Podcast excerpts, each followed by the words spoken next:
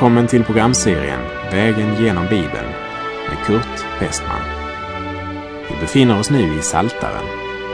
Slå gärna upp din bibel och följ med. Programmet är producerat av Norea Radio Sverige. Vi befinner oss fortfarande i Levitikus-sektionen utav Saltaren. Det vill säga i den del som motsvarar tredje Mosebok och som utgörs av psalmerna 73 till och med 89 och som fokuserar på helgedomen. Och vi har nu kommit till den åttionde salmen där vi för fjärde gång möter uttrycket efter liljor. Och jag tror inte att det är fel att säga att psalm 80 är ett vittnesbörd om församlingen som en lilja bland törnen. Psalm 80 är ett vittnesbörd av Asaf. Det handlar om ett får mitt ibland vargar. Och psalm 80 är en bön till Israels herde. Ett förkrossat folk älskar namn som uttrycker omsorg. Och ett förkrossat folk i nöd griper om herdenamnet. För man vet att det är herdens uppgift att lyssna efter fårens bräkningar för att kunna komma dem till hjälp när han hör deras rop. Saltaren 80, vers 2. Lyssna, du Israels herde, du som leder Josef som din jord, du som tronar på keruberna, träd fram i glans. Israels herde det är ingen annan än Herren Jesus Kristus. Du som leder Josef som din jord. Det refererar till ökenvandringen då Israels stammar vandrade mot löfteslandet för att inta det. Jehova, Israels herde, var deras ledare. Mänskligt sett så var Josua deras ledare men Josua, han stod ju själv under ledning av befälhavaren över Herrens här, som vi minns från vår vandring genom Josua bok. Salmisten åkallar nu Gud som Israels herde, han som tronar på keruberna, det vill säga han som har all makt. Vi läser vers 3. Låt din makt vakna upp till att gå framför Efraim och Benjamin och Manasse och kom till vår frälsning. Med stammarna Efraim, Benjamin och Manasse så sammanfattar salmisten alla Israels stammar. Asaf var själv av Levis stam.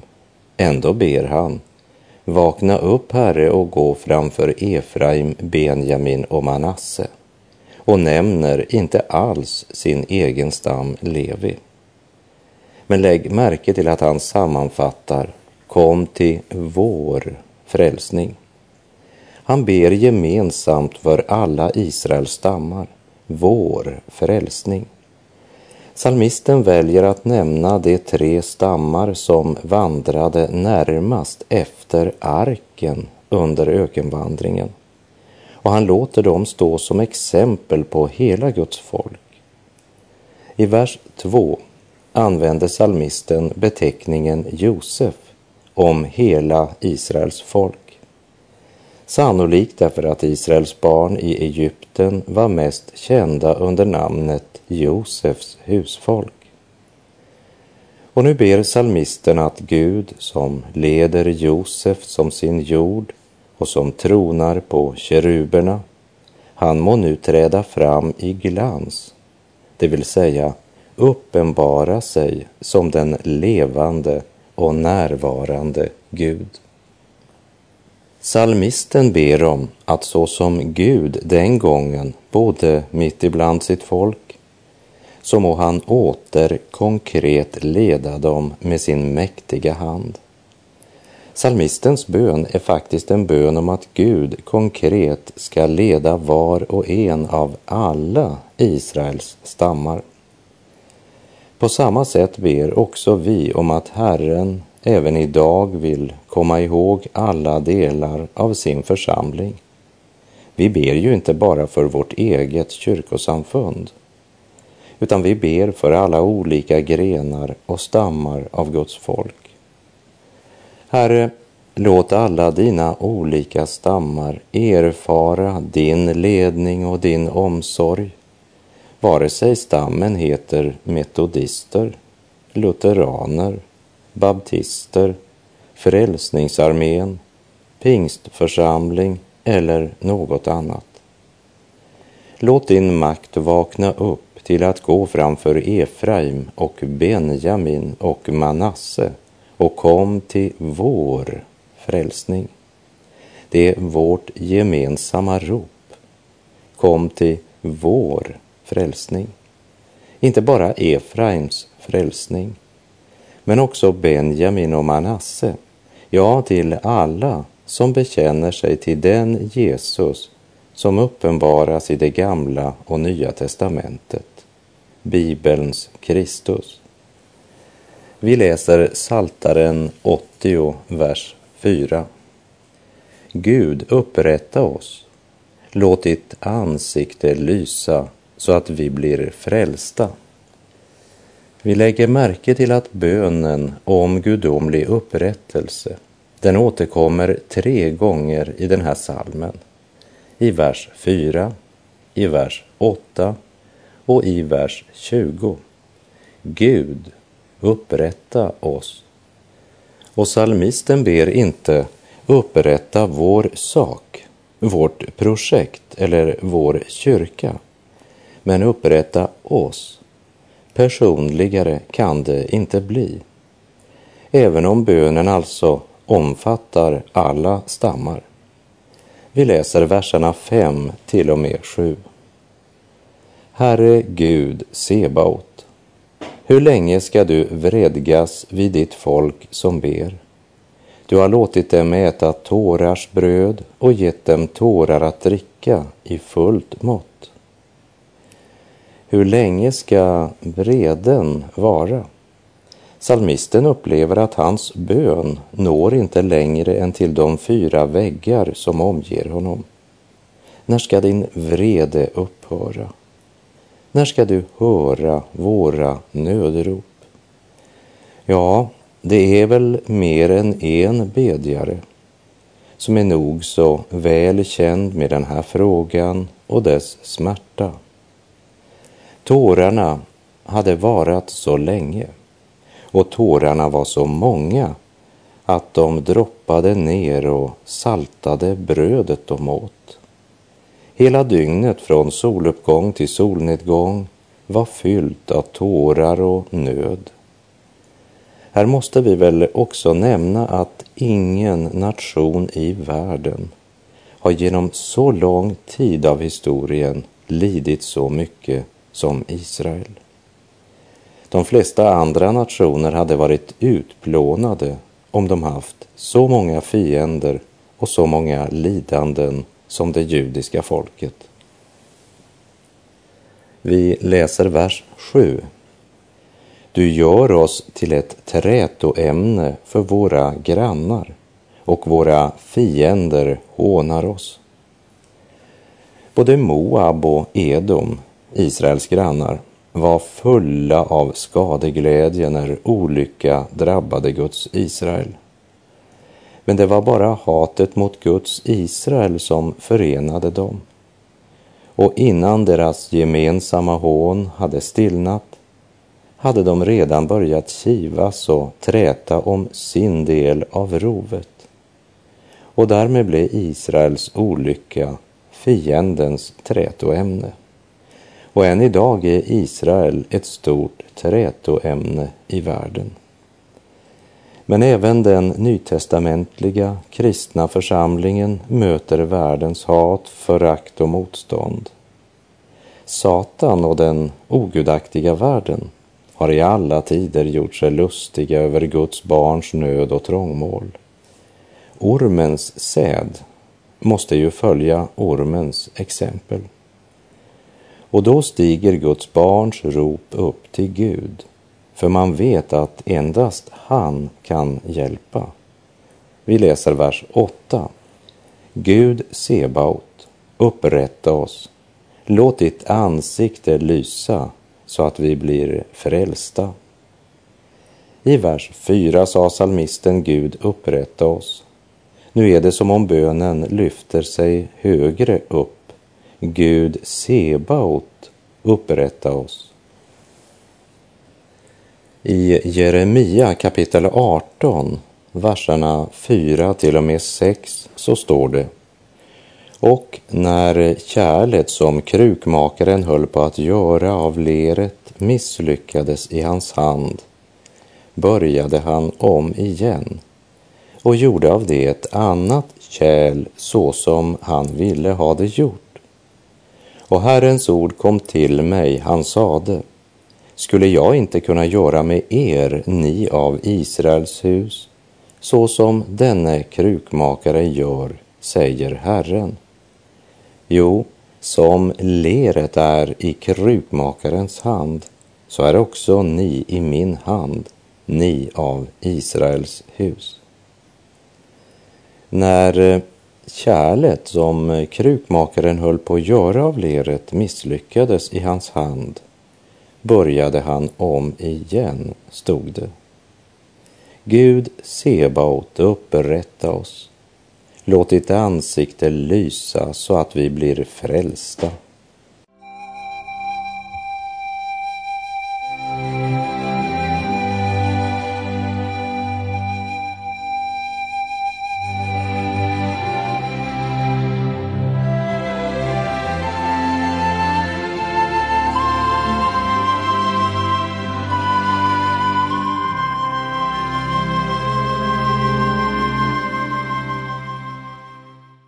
Vi läser i Saltaren 80, vers 9. Ett vinträd flyttade du från Egypten. Du förjagade hedningarna och planterade det. Det var Gud som förde Israel ut från träldomen i Egypten. Och lägg märke till att det var inte Israels barn som jagade ut folken som bodde i Kanaan. Det var det Gud som gjorde. Och vem är väl den som vill beröva Israel de landområden om vilka Gud själv har bestämt och sagt till Abraham, som vi läser i Första Mosebok 13, verserna 14 till och med 17. Och Herren sade till Abraham, sedan Lot hade skilt sig från honom, lyft upp dina ögon och se från den plats där du står mot norr och söder och öster och väster. Ty hela det land som du nu ser skall jag ge åt dig och din säd för evig tid. Och jag skall låta din säd bli som stoftet på jorden. Kan någon räkna stoftet på jorden så ska också din säd kunna räknas. Stå upp och dra igenom landet efter dess längd och dess bredd ty åt dig skall jag ge det. Och i Andra krönikebokens tjugonde kapitel, vers 7, så står det Var det inte du, vår Gud, som fördrev detta lands inbyggare för ditt folk Israel och gav det åt Abrahams, din väns säd, för evig tid? Och i den åttionde salmens nionde vers säger alltså Asaf. Ett vinträd flyttade du från Egypten. Du förjagade hedningarna och planterade det. Sju folk förjagades för att bereda plats åt det folk som var Herrens plantering. Och med gudomlig visdom och makt blev det planterat på den av Gud bestämda platsen. Glöm inte det. Och på samma sätt kan en Jesu lärjunge idag vittna. Han ryckte upp mig med rötterna. Han har planterat mig i nådens fridsförbund för att jag, precis som Johannes döparen, ska växa neråt för att slå rot. Kristus ska växa i mitt liv. Jag ska avta. I Johannes 1, vers 23 kallar Johannes döparen sig för rösten som ropar i öknen. Kristus är ordet. Johannes är rösten. En röst var allt vad Johannes önskade vara. Budskapet han hade var mäktigare och större än vad han själv var.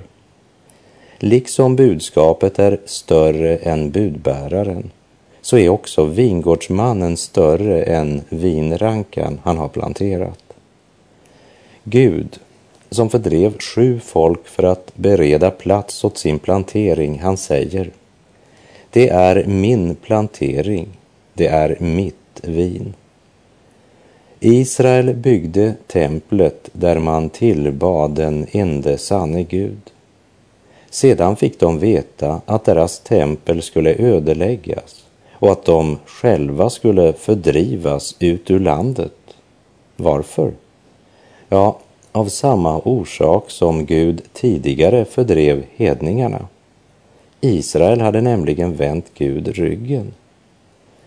Och Israels ansvar, det var långt större än hedningarnas, för de hade en Guds uppenbarelse. I Romarbrevet 9.4 skriver Paulus, det är israeliter, de har barnaskapet och härligheten, förbunden och lagen, tempeltjänsten och löftena. Gud hade i sin nåd gett dem privilegier som ingen annan nation hade genom att Guds synliga närvaro följde Israels barn. Och vi läser i Saltaren 80, vers 10. Du röjde rum för det, det slog rötter och uppfyllde landet. Ingen kan ostraffat röra vid den vinranka som Herren själv planterat.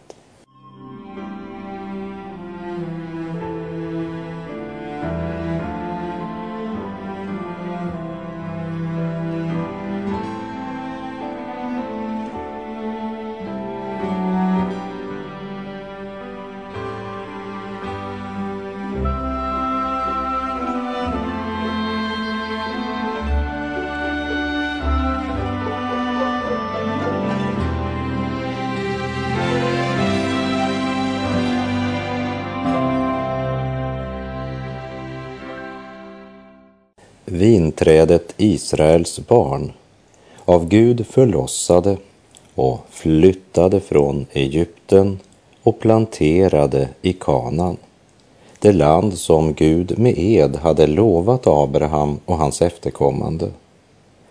Och Gud förjagade sju folk för att bereda rum för sin plantering.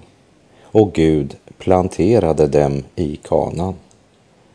Och då uppstår ju naturligt frågan, Saltaren 8, vers 13. Varför har du brutit ner dess stängsel så att alla som far vägen fram plockar av det? I många år efter att Gud hade planterat Israel i kanan så satte han sitt stängsel runt omkring till landets värn och de bodde i landet i över 600 år. Och Gud tillät inte någon av den tidens stora nationer att förgöra dem. Egypten kom emot Israel och fick också seger över dem ibland. Men de lyckades aldrig att förgöra Guds Israel.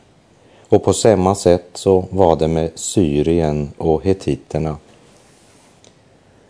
men dagen kom då Gud tog bort stängslet och lät fienden komma in. Varför? Därför att Israel hade förkastat Israels herde. I Saltaren 80 vers 18 står det Håll din hand över din högra hands man, över den människoson som du har fostrat åt dig. Guds högra hand talar om makten och kraften. Vem sitter vid Faderns högra sida? Ja, Saltaren 110.1 säger Herren sade till min herre, sätt dig på min högra sida till dess jag har lagt dina fiender till en pall för dina fötter. Och Jesus själv, han hänvisade till den versen när han i Matteus 22, verserna 44 till 46 frågade sina fiender. Om nu David kallar honom sin herre, hur kan då Messias vara Davids son? Ingen kunde svara honom ett ord och från den dagen vågade ingen längre fråga honom, står det. Här vill jag också påminna om att Benjamin betyder högra handens son. Från vår vandring genom Första Mosebok så minns vi att i kapitel 35 där det berättas om när Rakel födde sin andra son där vid sidan av vägen som ledde till Betlehem så var hennes födsel mycket svår och hon förstod att hon skulle dö. Och hon kallar sonen som föds för Ben-Oni, det vill säga min smärtas son. Men Jakob han ändrade namnet till Benjamin, min högra hands son. Och Benjamin pekar fram emot Herren Jesus som första gången kom till vår jord som smärtornas man. Men idag sitter han vid Faderns högra sida. Och till honom har Gud sagt, sätt dig på min högra sida till dess jag har lagt dina fiender till en pall för dina fötter. Och den dagen, den närmar sig med hast. I Saltaren 80, vers 19 ber salmisten Behåll oss vid liv så att vi kan åkalla ditt namn. Och därefter säger han för tredje gången Herre Gud, Sebaot, upprätta oss. Låt ditt ansikte lysa så att vi blir frälsta. Lägg märke till vers 4. Gud, upprätta oss. Vers 8. Gud Sebaot, upprätta oss. Och vers 20. Herre Gud Sebaot, upprätta oss. Först Gud, sedan Gud Sebaot och så Herre Gud Sebaot. Och därmed möter vi ännu en titel på den allsmäktige Jehova. Ju längre Asaf ber, ju klarare och starkare framträder gudsdimensionen tills han i vers 20 utbrister Herre Gud Sebaot. Vi läser i Saltaren 81, vers 1 till och med 8. För sångmästaren till Gittit av Asaf. Höj glädjerop till Gud, vår starkhet. Höj jubel till Jakobs Gud. Stäm upp lovsång och låt pukor ljuda. Ljuvliga harpor tillsammans med saltare. Stöt i basun vid nymånaden, vid fullmånen på vår högtidsdag. Ty detta är en stadga för Israel, en befallning från Jakobs Gud det bestämde han till ett vittnesbörd i Josef när han drog ut mot Egyptens land. Jag hör ett språk som jag inte förstår. Jag lyfte bördan från hans skuldra, hans händer blev fria från lastkorgen. I nöden ropade du och jag räddade dig. Jag svarade dig, höljd i åska. Jag prövade dig vid Meribas vatten, Sela. Glädjerop till Jakobs Gud. Ja, lovsång är en befallning ifrån Jakobs Gud. Ingen kristen kan vara tyst när Guds underbara gärningar går upp för hans hjärta. Herren är vår starkhet och vår lovsång. Han är den som räddat oss men också den som prövar oss vid Meribas vatten. Vi läser verserna 9 till och med 13. Hör mitt folk, och låt varna dig, Israel. O, att du ville höra mig. Hos dig ska inte finnas någon annan Gud och du skall inte tillbe någon främmande Gud. Jag är Herren din Gud som har fört dig upp ur Egyptens land. Öppna din mun helt så att jag får fylla den. Men mitt folk hörde inte min röst. Israel lydde mig inte. Då lät jag dem gå i sina hjärtans hårdhet. De fick vandra efter sina egna planer. Inget straff är väl rättvisare när människan inte vill låta varna sig av Gud, inte vill stanna upp i sin dårskap och tänka, utan bara fortsätter att rusa mot sitt eget fördärv. Då kan det komma till en punkt då Gud låter dig vandra efter dina egna planer. Den som med berått mod medvetet väljer det onda blir förhärdad och får vandra efter sina egna planer. Vi läser vers 14 till och med 17. O, att mitt folk ville höra mig och att Israel ville gå på mina vägar. Då skulle jag snart kuva deras fiender och vända min hand mot deras ovänner. Det som hatar Herren skulle då krypa för honom och hans folk skulle bestå för alltid. Jag skulle ge dig det bästa vete att äta. Med honung ur klippan skulle jag mätta dig. Vete, det talar om det de behövde för livets uppehälle. Guds vete står som en kontrast till ordet hungersnöd. Gud skulle inte bara ge vete, men det bästa vete.